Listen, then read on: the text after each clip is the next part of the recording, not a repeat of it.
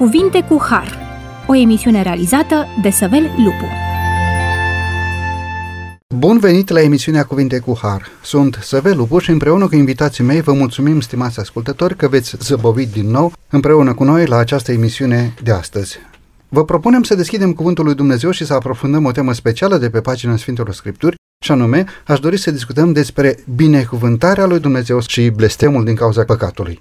Cunoașterea adevăratului Dumnezeu este un subiect prioritar pentru orice suflet omenesc, după cum pentru copilul nou născut este prioritar să-și cunoască mai întâi părinții. Fără această cunoaștere, temelia pe care clădim este șubredă și s-ar putea ca, la timpul sfârșitului, să avem surprize neplăcute, în sensul de a sta față în față cu un Dumnezeu, față de care te vei simți străin, pe care nu-L cunoști și pe care l-ai perceput și înțeles cu totul altfel decât El este în realitate.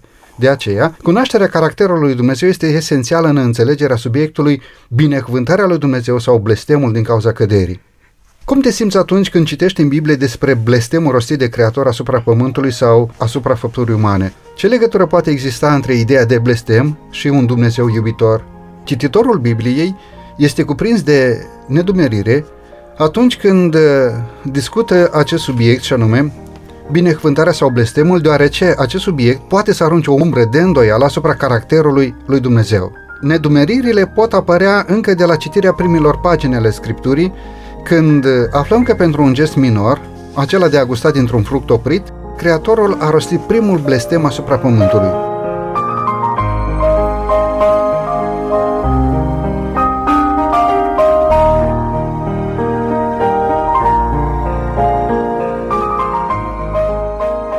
Discutăm acest subiect împreună cu domnul pastor Rașcu Florin. Bine ați revenit la microfon!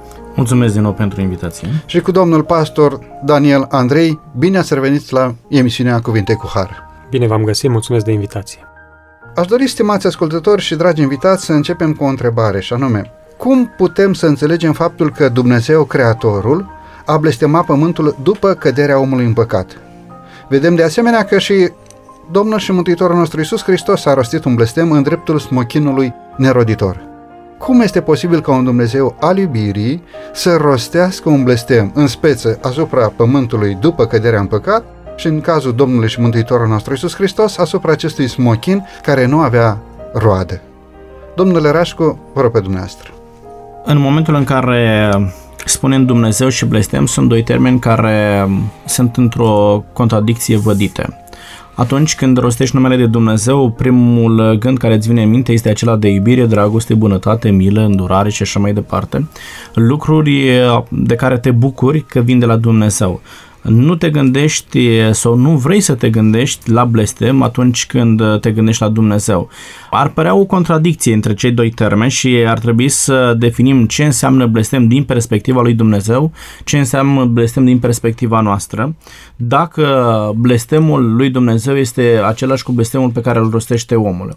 Pentru că să avem o imagine corectă despre lucrul acesta, aș vrea să pun în atenția ascultătorilor noștri două versete din Sfânta Scriptură care vorbesc despre caracterul lui Dumnezeu și apoi să vedem dacă Dumnezeu are sau rostește același blestem pe care noi oamenii îl rostim din răutate asupra celor care uh, nu ne plac, care ne fac răul sau ne vor răul.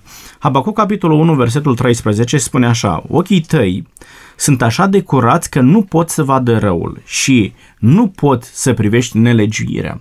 Atunci când te gândești la Dumnezeu, tot ce este rău este străin de caracterul său tot ce este negativ nu poți să pui în dreptul lui Dumnezeu. Întărește Iacov uh, lucrul acesta și spune în uh, epistola sa, capitolul 1, versetul 13 mai departe, nimeni când este ispitit să nu zică sunt ispitit de Dumnezeu, căci Dumnezeu nu poate fi ispitit ca să facă rău și el însuși nu ispitește pe nimeni, ci fiecare este ispitit când este atras de pofta lui însuși și momit.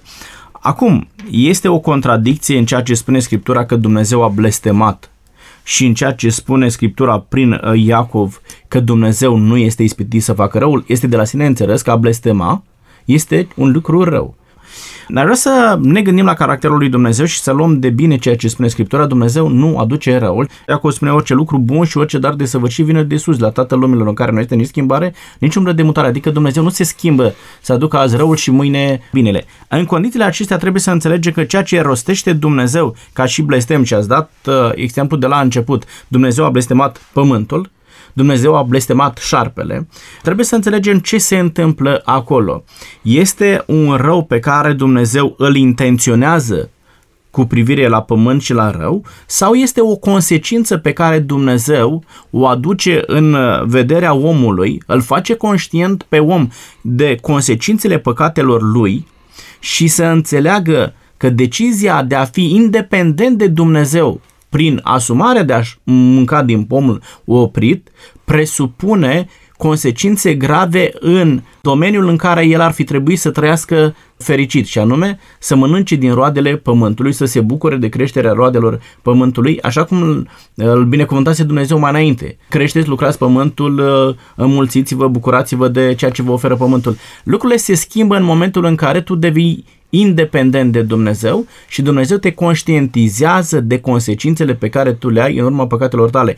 Nu aș numi blestemul acesta lui Dumnezeu în aceeași percepție cu blestemul pe care îl rostesc oamenii din răutate, din invidie pentru cei care uh, le-a făcut răul. Este adevărat că subiectul uh, propus astăzi pentru discuție, binecuvântarea și blestemul, este un subiect destul de sensibil prin implicațiile pe care le are acest subiect. De ce? Pentru că oamenii cunosc în parte pe Dumnezeu, Cunoașterea profundă a lui Dumnezeu, a caracterului său, a metodelor sale obișnuite de lucru, ne va aduce și ne va facilita înțelegerea acestui subiect. Blestemă Dumnezeu sau nu blestemă Dumnezeu? Și am înțeles din ceea ce îmi spuneți dumneavoastră faptul că Dumnezeu rostește o anumită consecință în urma neascultării omului. Dumnezeu arată blestemul care urma să vină peste pământ, peste munca omului, peste nașterea de fii. Dumnezeu arată niște consecințe care urmau să vină în urma neascultării. Dacă ar fi să aprofundăm un pic metoda de lucru a Domnului și Mântuitorului nostru Isus Hristos, faptul cum El a ajutat pe oameni, faptul cum a vindecat minunile pe care le-a făcut Domnul Hristos, modalitatea de lucru a Domnului și Mântuitorului nostru Isus Hristos, cum înțelegem momentul acela sau cum explicăm momentul acela în care Domnul Hristos rostește după unii un blestem asupra smochinului care la data aceea nici nu prea se aștepta lumea ca să aibă roade. Nu era încă vremea smochinilor, nu era cel puțin vremea smochinilor coapte și totuși Domnul Hristos spune în viac nimeni să nu mai mănânce rod din tine. Și a doua zi când ucenicii trec pe lângă acel smochin, observă că smochinul s-a uscat. A fost acolo un blestem, a rostit Domnul Hristos un blestem, a blestemat ca smochinul să se usuce. Domnule Rașcu, ce puteți să spuneți în direcția aceasta? A blestemat Dumnezeu smochinul? Ceea ce face Mântuitorul Iisus Hristos aici are un rol pedagogic pentru ucenicii care îl însoțeau pe Domnul Hristos la data aceea.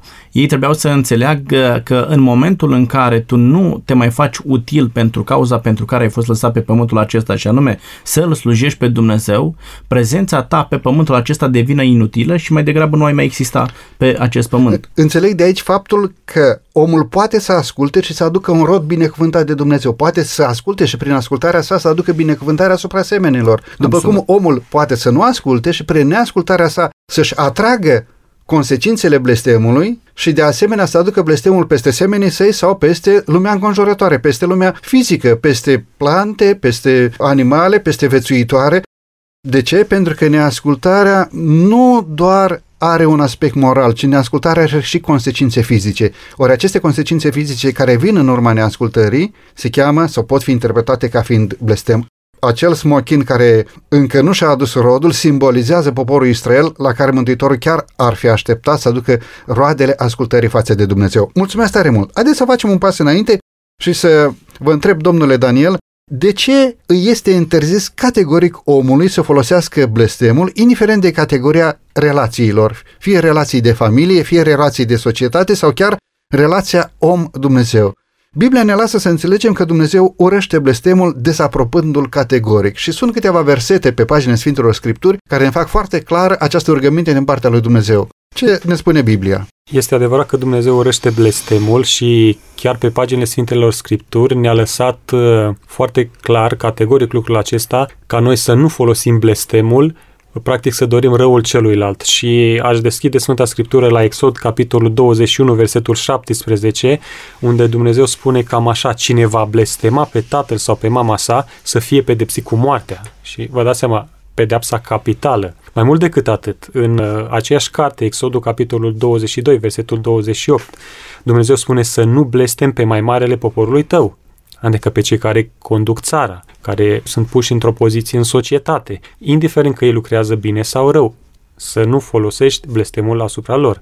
Mai mult decât atât, Domnul Hristos când era pe pământ și vorbea mulțimilor, în Matei, capitolul 5, versetul 44, autorul consemnează, binecuvântați pe cei ce vă bleastămă, spunea Domnul Hristos.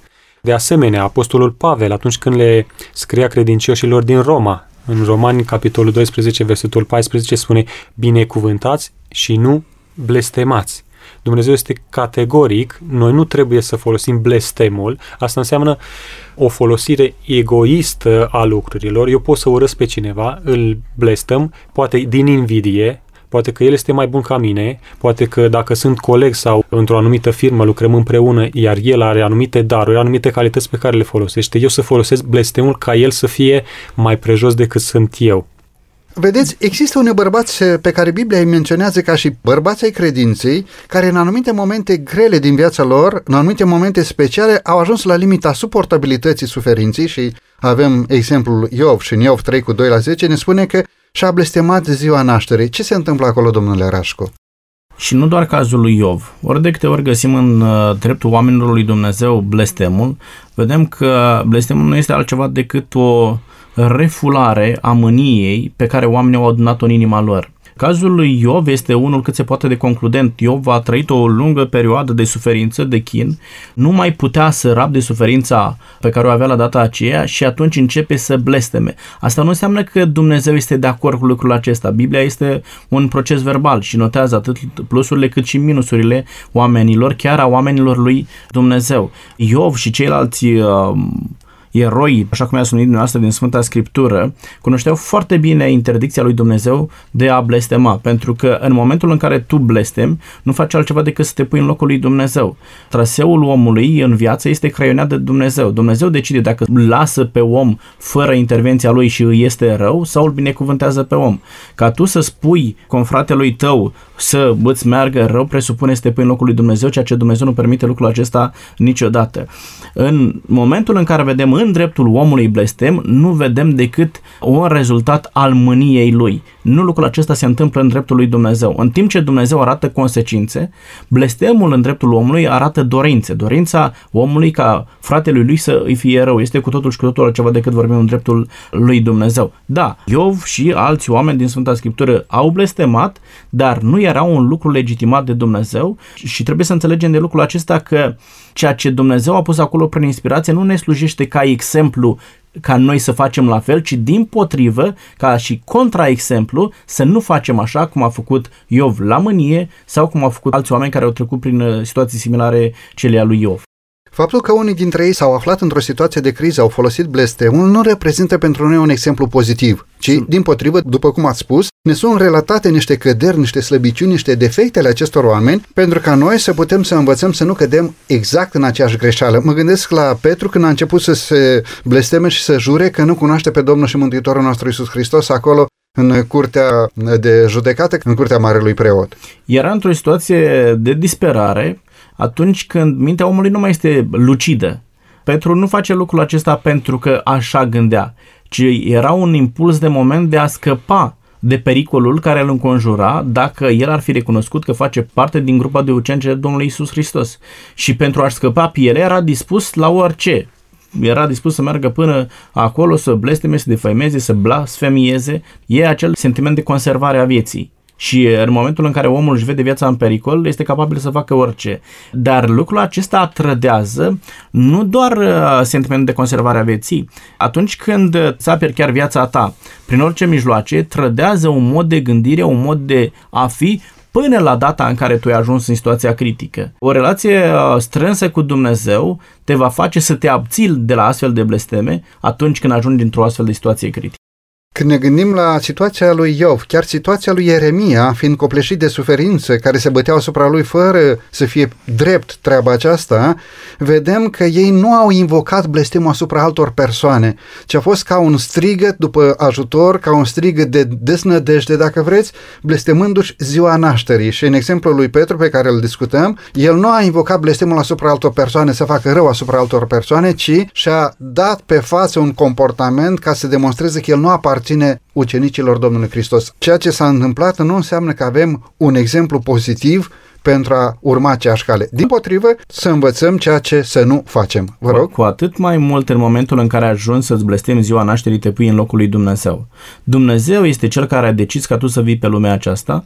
Dumnezeu ți-a creionat un traseu foarte sigur pentru ca viața ta să fie continuată în veșnicia pe care Dumnezeu a pregătit-o pentru toți cei credincioși lui, iar atunci când ție ți este greu în viața aceasta și greul acesta nu este altceva decât o consecință a păcatelor pe care tu le-ai făcut sau a mediului înconjurător păcătos păcătos în care tu trăiești și îi spui de fapt lui Dumnezeu, Doamne, ai făcut o greșeală în momentul în care ai decis să mă aduci pe lumea aceasta, ceea ce este nedrept și nu este corect față de Dumnezeu. Da? E un păcat pe care oamenii îl comit în situații critice. Biblia consemnează astfel de lucruri, v-am spus, ca și un contraexemplu pentru noi, să învățăm din greșelile pe care le-au făcut alții, să nu trecem noi pe acolo și să ajungem să învățăm din greșelile noastre. Este mai util, mai ușor să înveți din greșelile altora decât din greșelile tale și în felul acesta Dumnezeu ne pune la dispoziție un cadru propice de a nu mai copia greșelile pe care le-au făcut alții, greșeli pe care noi suntem tentați să le facem chiar dacă acele greșeli care le-au făcut alții ar exista sau nu ar exista. Și Dumnezeu spune, uite, la ce te gândești tu să faci acum, au mai făcut și alții, tu să nu faci la fel.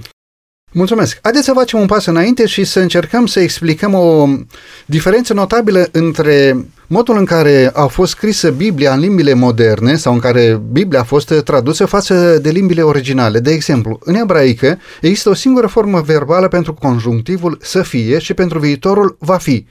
Gândindu-ne așa, după textul din Geneza, capitolul 3, versetul 17, cum arată sau cum face cunoscut Dumnezeu rezultatul neascultării omului. Într-un anumit sens, Dumnezeu arată niște consecințe. Dumnezeu face cunoscute niște consecințe în urma neascultării omului. Ce ne spune acest verset și cum putem să-l interpretăm? Domnule Daniel, vă rog. Aș vrea să deschid Sfânta Scriptură la Geneza, capitolul 3, versetul 16, unde îi spune Dumnezeu omului cam așa, fiindcă ai ascultat de glasul nevestei tale și ai mâncat din pomul despre care eu îți poruncisem să nu mănânci deloc din el, și acum urmează rezultatul la ceea ce a făcut omul, blestemat este acum pământul din pricina ta, cu multă trudă să-ți scoți hrana din el în toate zilele vieții tale. De aceea nu ne este indiferent dacă citim că Dumnezeu a zis să fie blestemat sau va fi blestemat. Există o diferență de nuanță foarte mare. Prima expresie, să fie blestemat, ne arată că blestemul ar fi un rău trimis de Dumnezeu, în timp ce a doua expresie, va fi blestemat, este doar o constatare făcută de un Dumnezeu atot știutor care ne prezintă sau îi prezintă omului toate urmările ferește ale păcatului. Și acum, aș veni eu cu o întrebare. Cine a blestemat până la urmă pământul? Dumnezeu sau omul prin neascultarea lui, prin ceea ce a făcut? Și eu cred că răspunsul este omul prin neascultarea lui. Vorbea colegul meu la început despre faptul că blestemul ține foarte mult de cunoașterea noastră față de Dumnezeu. Cât de bine îl cunoaștem noi pe Dumnezeu. Referitor la acest aspect, să vă povestesc o scurtă experiență a unui prieten de-al meu, care la 14 ani s-a decis să citească Sfânta Scriptură și a început cu primele capitole din Sfânta Scriptură, a ajuns și la capitolul 6, acolo unde se vorbește despre stricăciunea oamenilor, cât de înaintat, cât de tare s-a lipit păcatul de om, încât Dumnezeu a spus așa, i-a părut rău că l-a făcut pe om și s-a mâhnit în inima lui. Și Dumnezeu a luat o decizie. Și în povestea prietenul meu, când a citit versetul 7 din capitolul 6, că Dumnezeu a zis am să șterg pe unde pe fața pământului, a zis am închis Sfânta Scriptură și am spus eu nu vreau să am de-a face cu un astfel de Dumnezeu. După doi ani de zile, în schimb, Îndemnat de Duhul Sfânt, omul acesta a pus iarăși mâna pe Sfânta Scriptură și a citit-o de la început și până la sfârșit și și-a format o imagine de ansamblu despre cum este Dumnezeu. Și apoi a revenit la capitolul acesta 6 din Geneza și și-a dat seama că Dumnezeu nu avea altă soluție decât să îndepărteze rău de pe pământul acesta și a păstrat doar pe acei oameni în care încă se mai găsea ceva bine, adică Noe și câțiva din familia lui. Dacă Dumnezeu ar fi îngăduit istoria primilor uh, părinți să continue, istoria generațiilor dinainte de potop să continue, uh, istoria răului care crescuse foarte mult, atunci e foarte posibil că lumea să se fi autodistrus și orice ce urmă de bine să fi dispărut pentru totdeauna. Ori potopul lui Noe nu a fost altceva decât un act al judecății divine, dar în același timp și un act al milei divine față de om. Mulțumesc tare mult! E timpul să luăm aici o scurtă pauză muzicală, după care ne vom întoarce la microfoanele emisiunii Cuvinte cu Har.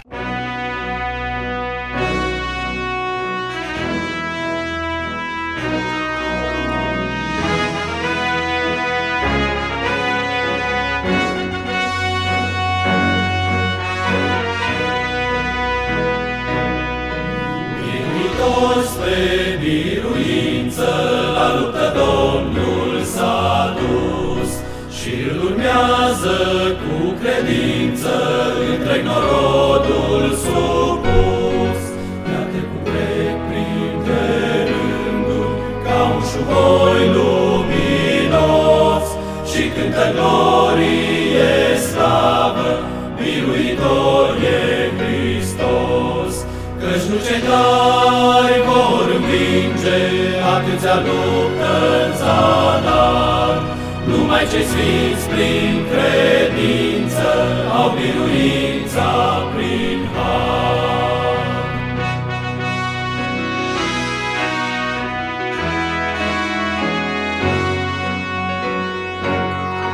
Biruitor spre biruință, cine acest domnitor?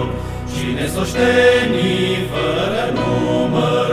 slăvitul mare popor. El este Domnul păstorul, Mântuitorul iubit, și toți ai lui strălucivor, în cerul împodobit. Căci nu cei tari vor minge atâția luptă în zadar, numai cei sfinți prin credință au biruința prin har.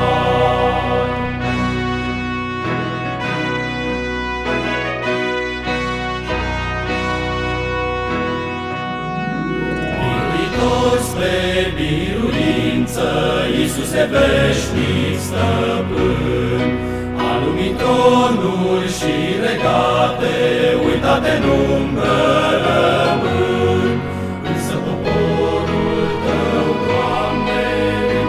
Veci de veci va trăi și în slăvite locașuri biruitor va sosi. Căci nu cetari vor învinge atâția luptă în zadar, numai ce sfinți prin credință au biruința prin har. Căci nu cetari vor vinge atâția luptă în zadar, numai ce sfinți prin credință au biruința prin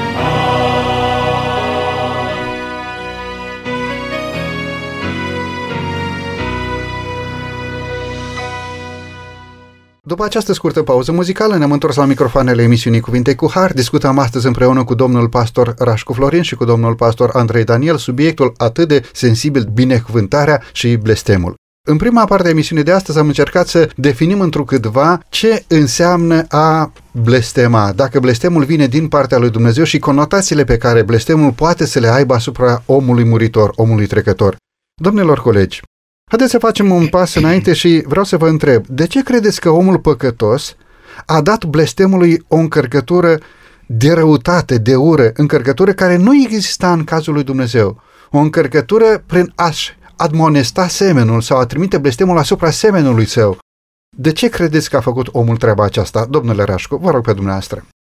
Este un text din Sfânta Scriptură care ne spune așa Galaten 3 cu 10, căci toți cei ce se bizuie pe faptele legii sunt sub blestem pentru că este scris, blestemat este oricine nu stăruie în toate lucrurile scrise în cartea legii ca să le facă. Ce este acest blestem? Dacă te uiți în uh, dicționarul explicativ al limbii române, există o percepție asupra blestemului cum că aceasta ar fi un rezultat al mâniei divine, este o, o nenorocire adusă asupra omului. Dacă cei care nu împlinesc legea lui Dumnezeu trăiesc sub blestem, trăiesc sub o nenorocire, da?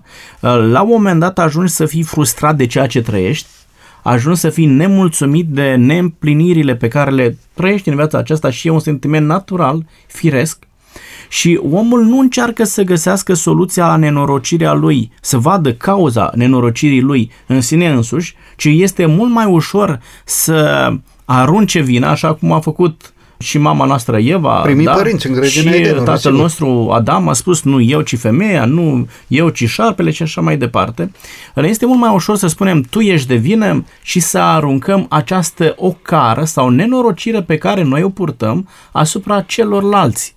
Și chiar dacă lucrul acesta nu se întâmplă în mod verbal, uitați-vă că întotdeauna atunci când noi greșim și ne este rău, încercăm să găsim un țap ispășitor și să vedem cauza nenorocirilor noastre în oricine altcineva din afara noastră, să aruncăm nenorocirea asupra cuiva din jurul nostru, numai la noi nu ne uităm. Este o cauză a blestemului pe care noi îl trăim ca urmare a trăirii păcatului. Vreau să înțelegem un lucru, niciun păcat nu rămâne fără consecința lui. Fiecare păcat are consecința lui în viața noastră, fie viață de familie, fie viață spirituală, fie socială. Eu aș vrea să ne gândim ca oameni câte păcate facem noi în fiecare zi, în fiecare clipă și la toate consecințele pe care le aduc păcatele acestea.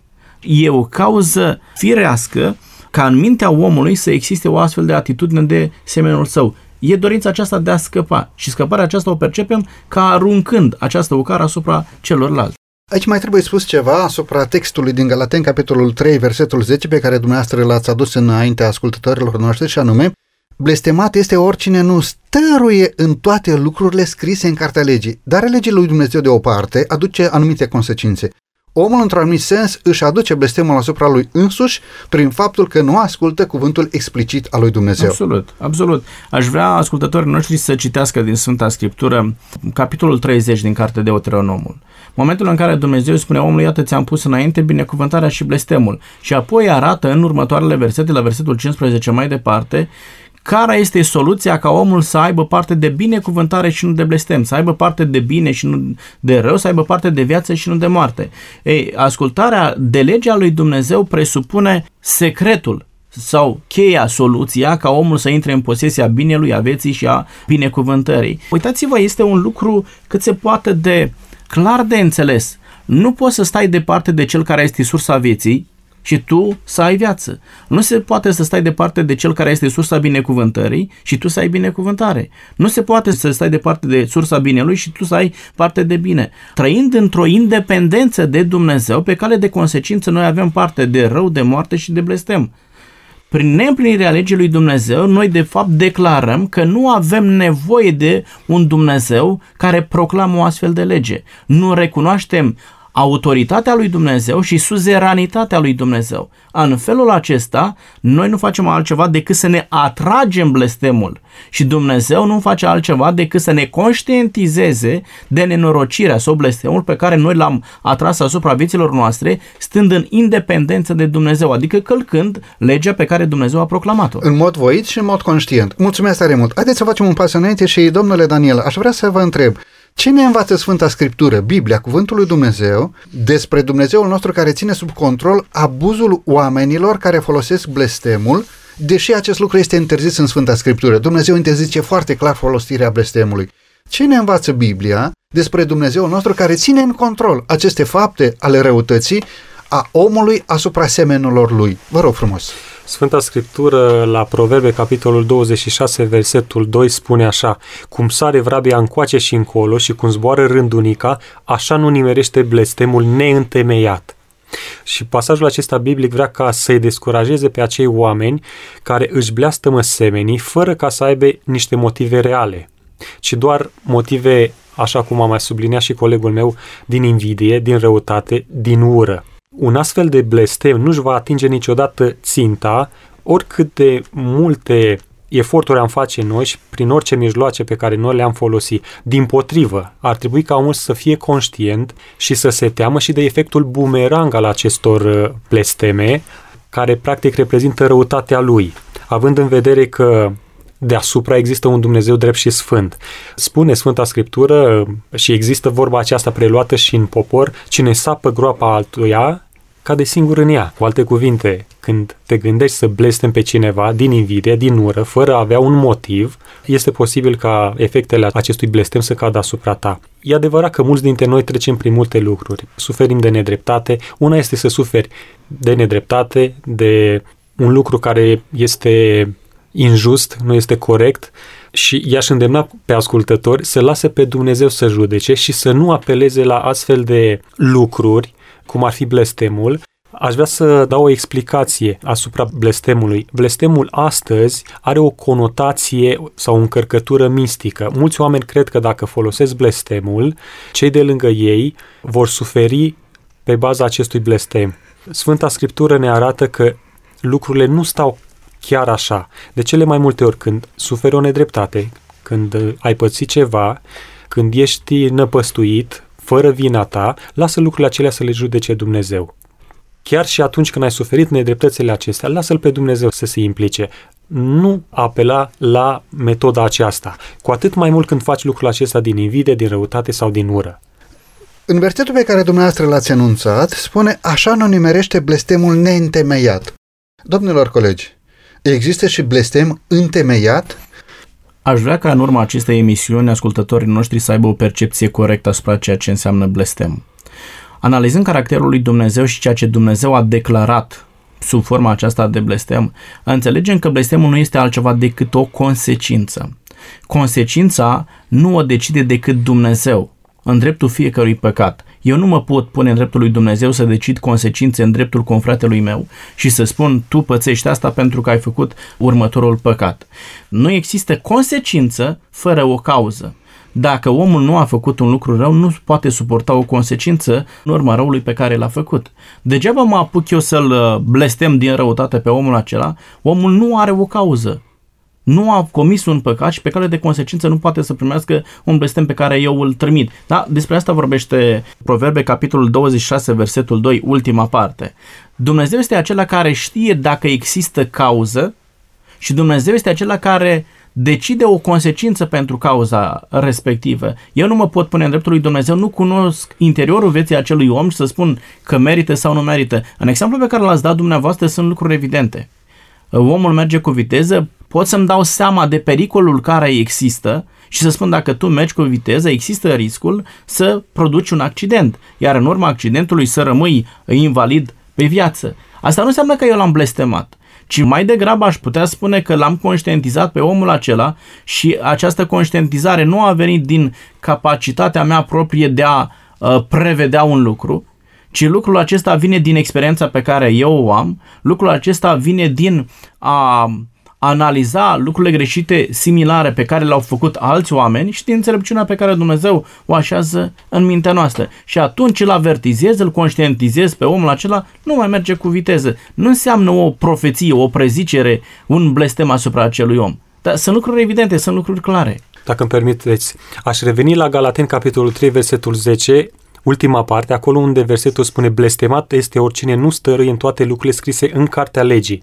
Aș vrea să explic puțin legea nu este altceva decât un cadru de protecție. În momentul în care eu am ieșit din sfera aceasta a cadrului legii, deja m-am dus pe arătură și vreau să vă povestesc experiența unui prieten care mergea cu mașina către mare, undeva în afara țării. La un moment dat, cei din mașină s-au pus să se odihnească, să doarmă.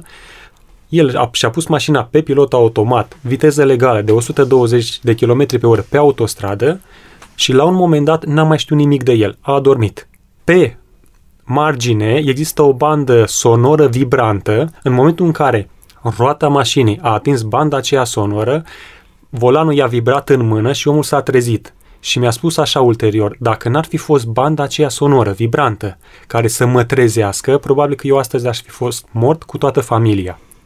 Cam așa este și legea. Este practic o bandă, iar mai încolo de cadrul ei m-am dus pe arătură m-am dus în șanț, mă pot distruge, fiind în cadrul legii, respectând viteza legală, mergând corect, fiind treaz. Eu sunt protejat. În momentul în care am ieșit din sfera aceasta de protecție a legii, atunci este clar că consecințele nu vor întârzia să apară.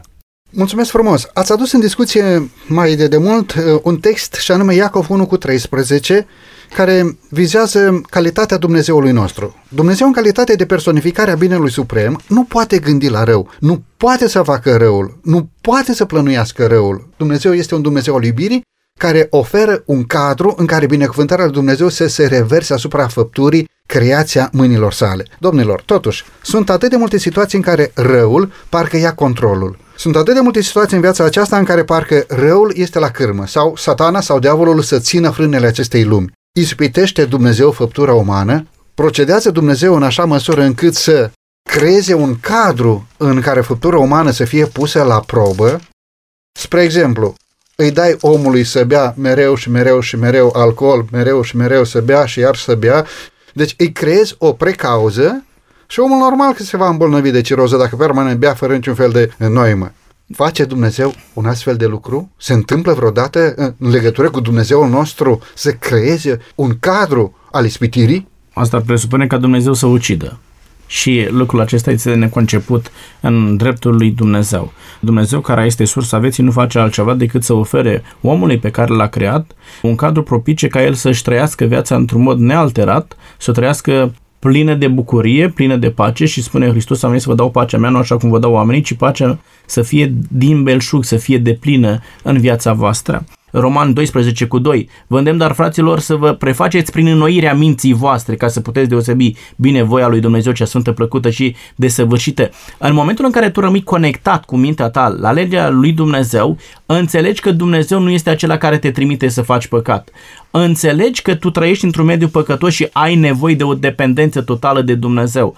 Înțelegi că starea pe care tu o trăiești de nenorocire, adică de blestem, nu este altceva decât consecința deciziei tale de a trăi la un moment dat în independență de Dumnezeu. Și atunci realizezi pașii pe care trebuie să-i faci. Și anume, te gândești și a ceea ce spune Pavel, Galaten 2 cu 20, nu mai trăiesc eu, ci Hristos trăiește în mine. Da, murit și trăiesc, dar nu mai trăiesc eu, ci Hristos trăiește în mine. Îl lași pe Iisus Hristos să preia controlul vieții tale. Și ulterior declar, cum spune Pavel, pot totul în Hristos care mă întărește. Vezi diferența de la ceea ce spune Pavel, ori norocitul de mine ce mă va scăpa de acest trup de moarte, iar după o experiență puternică cu Dumnezeu, poate să declare pot totul în Hristos care mă întărește. Mai târziu spune, mi-am uh, sfârșit alergarea, aștept cu luna vieții și așa mai departe. Asta înseamnă biruința în urma unei vieți de credință trăită alături, alături de Dumnezeu. În loc să te lamentezi că Dumnezeu aduce blestem, aduce nenorocire asupra ta, concentrează-te asupra păcatelor pe care le-ai făcut, dă-le la o parte, creează o dependență totală de Dumnezeu și pe care de consecință nu vei suporta blestem, ci din potrivă te vei bucura de binecuvântarea pe care o dă Dumnezeu prin certitudinea vieții veșnice, pentru că asta este cea mai mare binecuvântare. Noi tratăm toate lucrurile uh, legate de binele nostru imediat, să ne fie confortabil și bine acum. În schimb, Dumnezeu tratează binele în dreptul nostru din perspectiva vieții veșnice. Cea mai mare binecuvântare pe care o poate avea omul este să trăiască certitudinea vieții veșnice încă de pe acum de pe pământul acesta. Marele Apostol Pavel spune foarte frumos, m-am luptat lupta cea bună a credinței, de acum așteaptă cununa pe care Dumnezeu va da nu numai mie, ci tuturor celor care au fi iubit venirea Lui.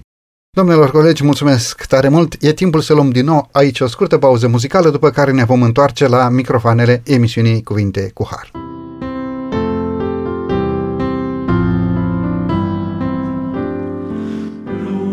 Lumina Hristos,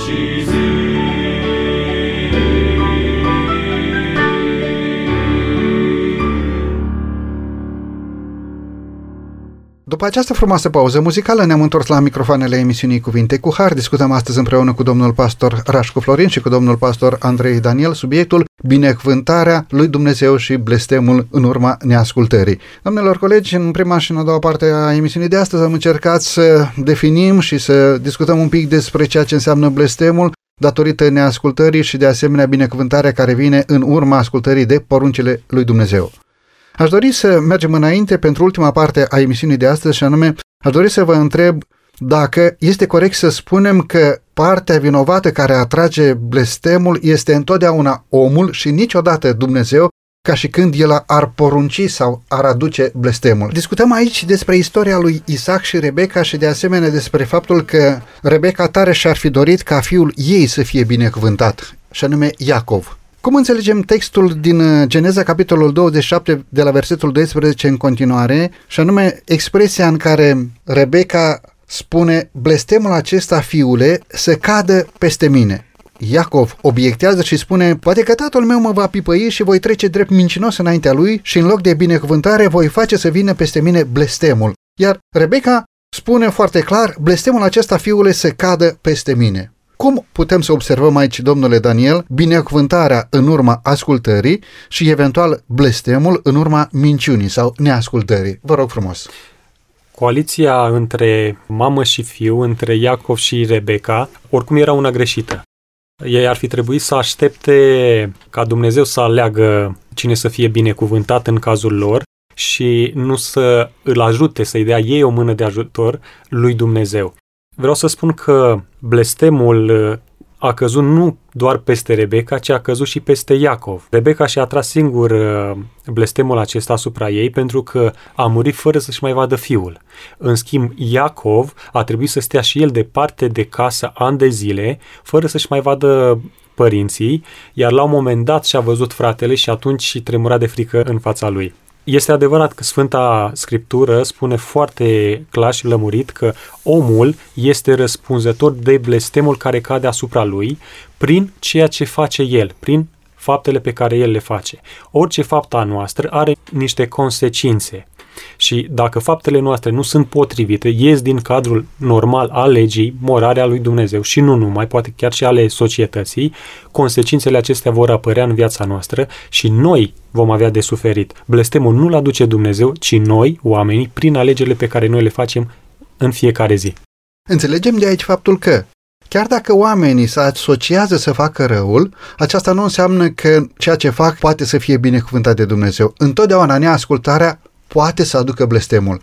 Dacă neascultarea nu aduce într-o anumită ocazie blestemul, aceasta se datorează doar harului lui Dumnezeu care face ca aceste consecințe să fie amânate sau să fie eradicate.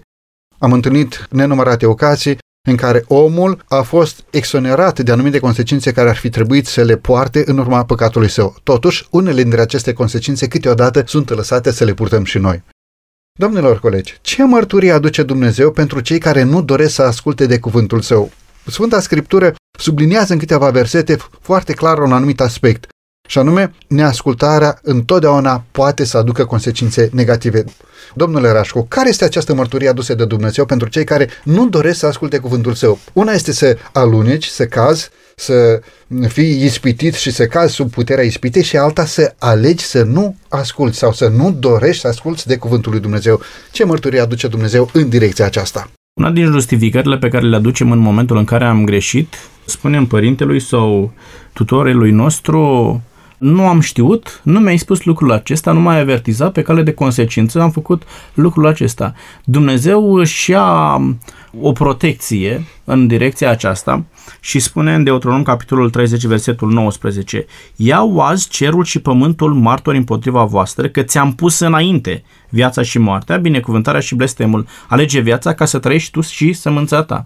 Relația între om și Dumnezeu nu este una privată, necunoscută de către ceilalți, ci este o relație deschisă, publică, aș putea spune, o relație pe care o cunoaște întregul univers. Tot universul uh, așteaptă cu nerăbdare să vadă încheierea tuturor lucrurilor a relației între om și Dumnezeu, felul în care omul va reacționa la beneficiile pe care Dumnezeu le pune la dispoziția lui. Universul este nerăbdător să vadă felul în care omul va percepe, va primi, va accepta, va beneficia de jertfa Domnului Isus Hristos, de viața pe care acesta a pus-o la dispoziția omului prin jertfa de pe cruce.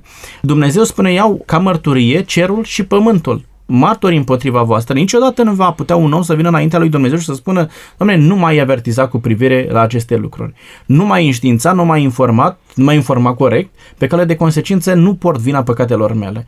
Odată ce Dumnezeu te informează, orice lucru rău care ți se întâmplă, trebuie să-ți asumi răspunderea față de el. Este o consecință a lucrurilor rele pe care tu le-ai comis. Dumnezeu creează un cadru propice pentru fiecare dintre noi să nu facem răul. Atenție! Dumnezeu oferă toate ustensilele necesare ca omul să nu facă răul. Noi, prin propria noastră alegere, decidem să trăim în independență de Dumnezeu, nerecunoscând legea lui Dumnezeu, dreptarul acesta pe care Dumnezeu ne-a pus, după care trebuie să ne ghidăm viața, iar pe cale de consecință suportăm nenorocirile sau blestemul ca și consecința păcatelor noastre. În urma neascultării întotdeauna putem spune că poate surveni blestemul. Domnilor, există sau sunt condiții pentru primirea binecuvântărilor din partea lui Dumnezeu? Și dacă da, v-aș ruga pe dumneavoastră, domnule Daniel, să subliniați acele câteva versete care pun în fața noastră aceste condiții ale primirii binecuvântărilor din partea Domnului Dumnezeului nostru. Vă rog frumos! Este adevărat că pentru a primi binecuvântarea există o condiție. Aceeași condiție a fost pusă de Dumnezeu și la început, atunci când uh, Adam și Eva n-au ascultat și anume uh, exact acest lucru pe care l-am și amintit, ascultarea. Isaia, capitolul 1, versetul 19, sunt cuvintele lui Dumnezeu către poporul lui și spune așa, de veți voi și veți asculta, veți mânca din cele mai bune roade ale țării. Dacă veți asculta, în momentul în care nu asculți, vin cu alte consecințe peste tine. E practic blestemul despre care am vorbit noi în întreaga emisiune. Dar dacă veți asculta, veți avea parte de binecuvântare. Domnul Hristos în uh, Matei capitolul 5, versetul 45 spune așa, ca să fiți fii ai Tatălui vostru care este în ceruri, căci El face să răsară soarele său peste cei răi și peste cei buni și dă ploaie peste cei drepți și peste cei nedrepți. De cele mai multe ori noi ca oameni credem că binecuvântarea, de binecuvântare au parte doar cei care sunt ascultători, care sunt uh, credincioși. Ei, versetul acesta scoate în evidență faptul că Dumnezeu ne binecuvântă pe toți. Și Faptul că eu în dimineața aceasta m-am trezit este o binecuvântare din partea lui Dumnezeu. Faptul că poate în țara noastră, nu mai știu, 18 milioane de locuitori s-au trezit este o binecuvântare a lui Dumnezeu. Asta nu înseamnă că toți cei 18 milioane de locuitori pe care îi numără astăzi România sunt toți ascultători de Dumnezeu, dar Dumnezeu ne dă har, ne lasă ca primim binecuvântările Lui să ne dăm seama cât de iubitor este El și să îndrepte astfel viața noastră. Domnule Reașcu, Privind la aceste condiții ale ascultării, aș dori să subliniem care este rolul legii lui Dumnezeu pentru a rămâne sub umbrirea celui preanal, pentru a rămâne sub umbrirea binecuvântărilor lui Dumnezeu. Pentru că sunt foarte mulți credincioși care spun că, de fapt, Dumnezeu a cam desființat legea și ajunge să iubești pe Domnul Dumnezeul tău cu toată inima ta și pe semenul tău ca pe tine însuți și ești deja pe terenul blestemului. Care sunt condițiile care impun ascultare față de legea lui Dumnezeu pentru a rămâne sub umbrirea binecuvântărilor sale. Vă rog frumos! De foarte multe ori am senzația că noi nu suntem de acord cu felul în care Dumnezeu ne-a creat pe noi. Și avem ceva împotriva lui Dumnezeu. Dumnezeu ne-a creat într-un anumit mod și ne-a dat un anumit mod de funcționare. Modul nostru de funcționare este acela de a asculta de legile lui Dumnezeu.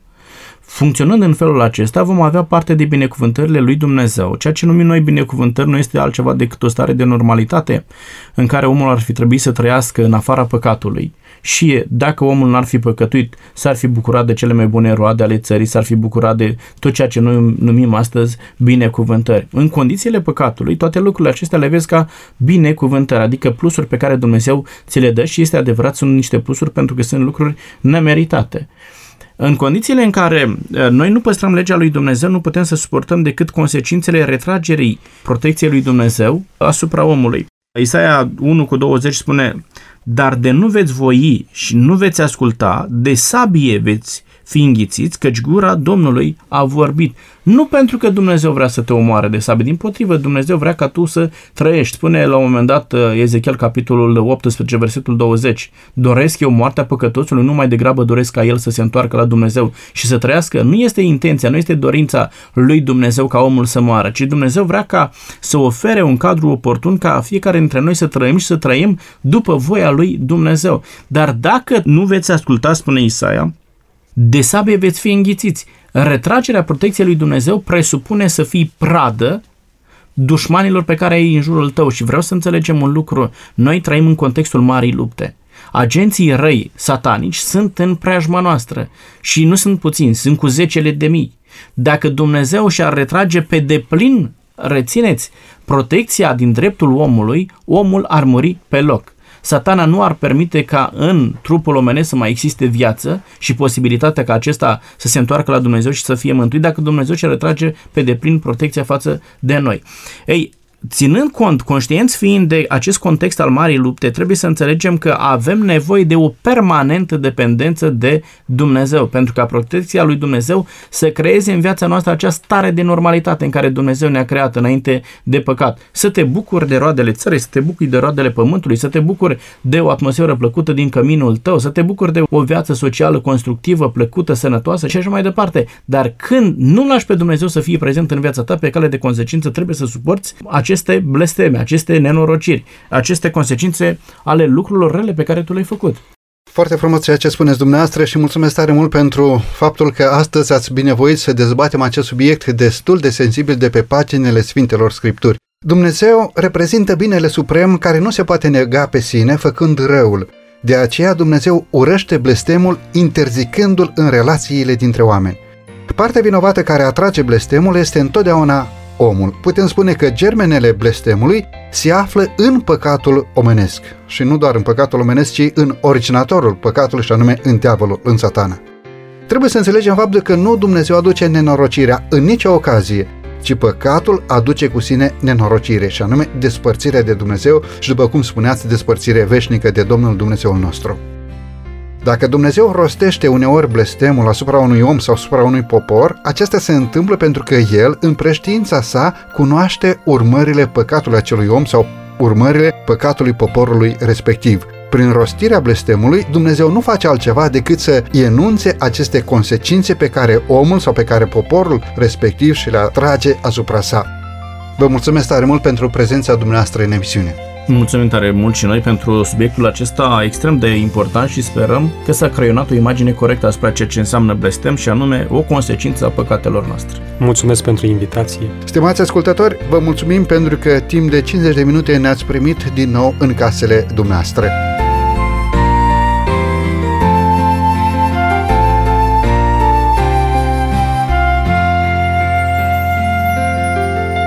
De la microfonul emisiunii Cuvinte cu Har, Săvel Lupuș, din regia tehnică Loba Nelu și Teodorescu Cătălin, vă mulțumim pentru atenția care ne-ați acordat-o și astăzi. Până data viitoare, bunul Dumnezeu să fie cu noi cu toți.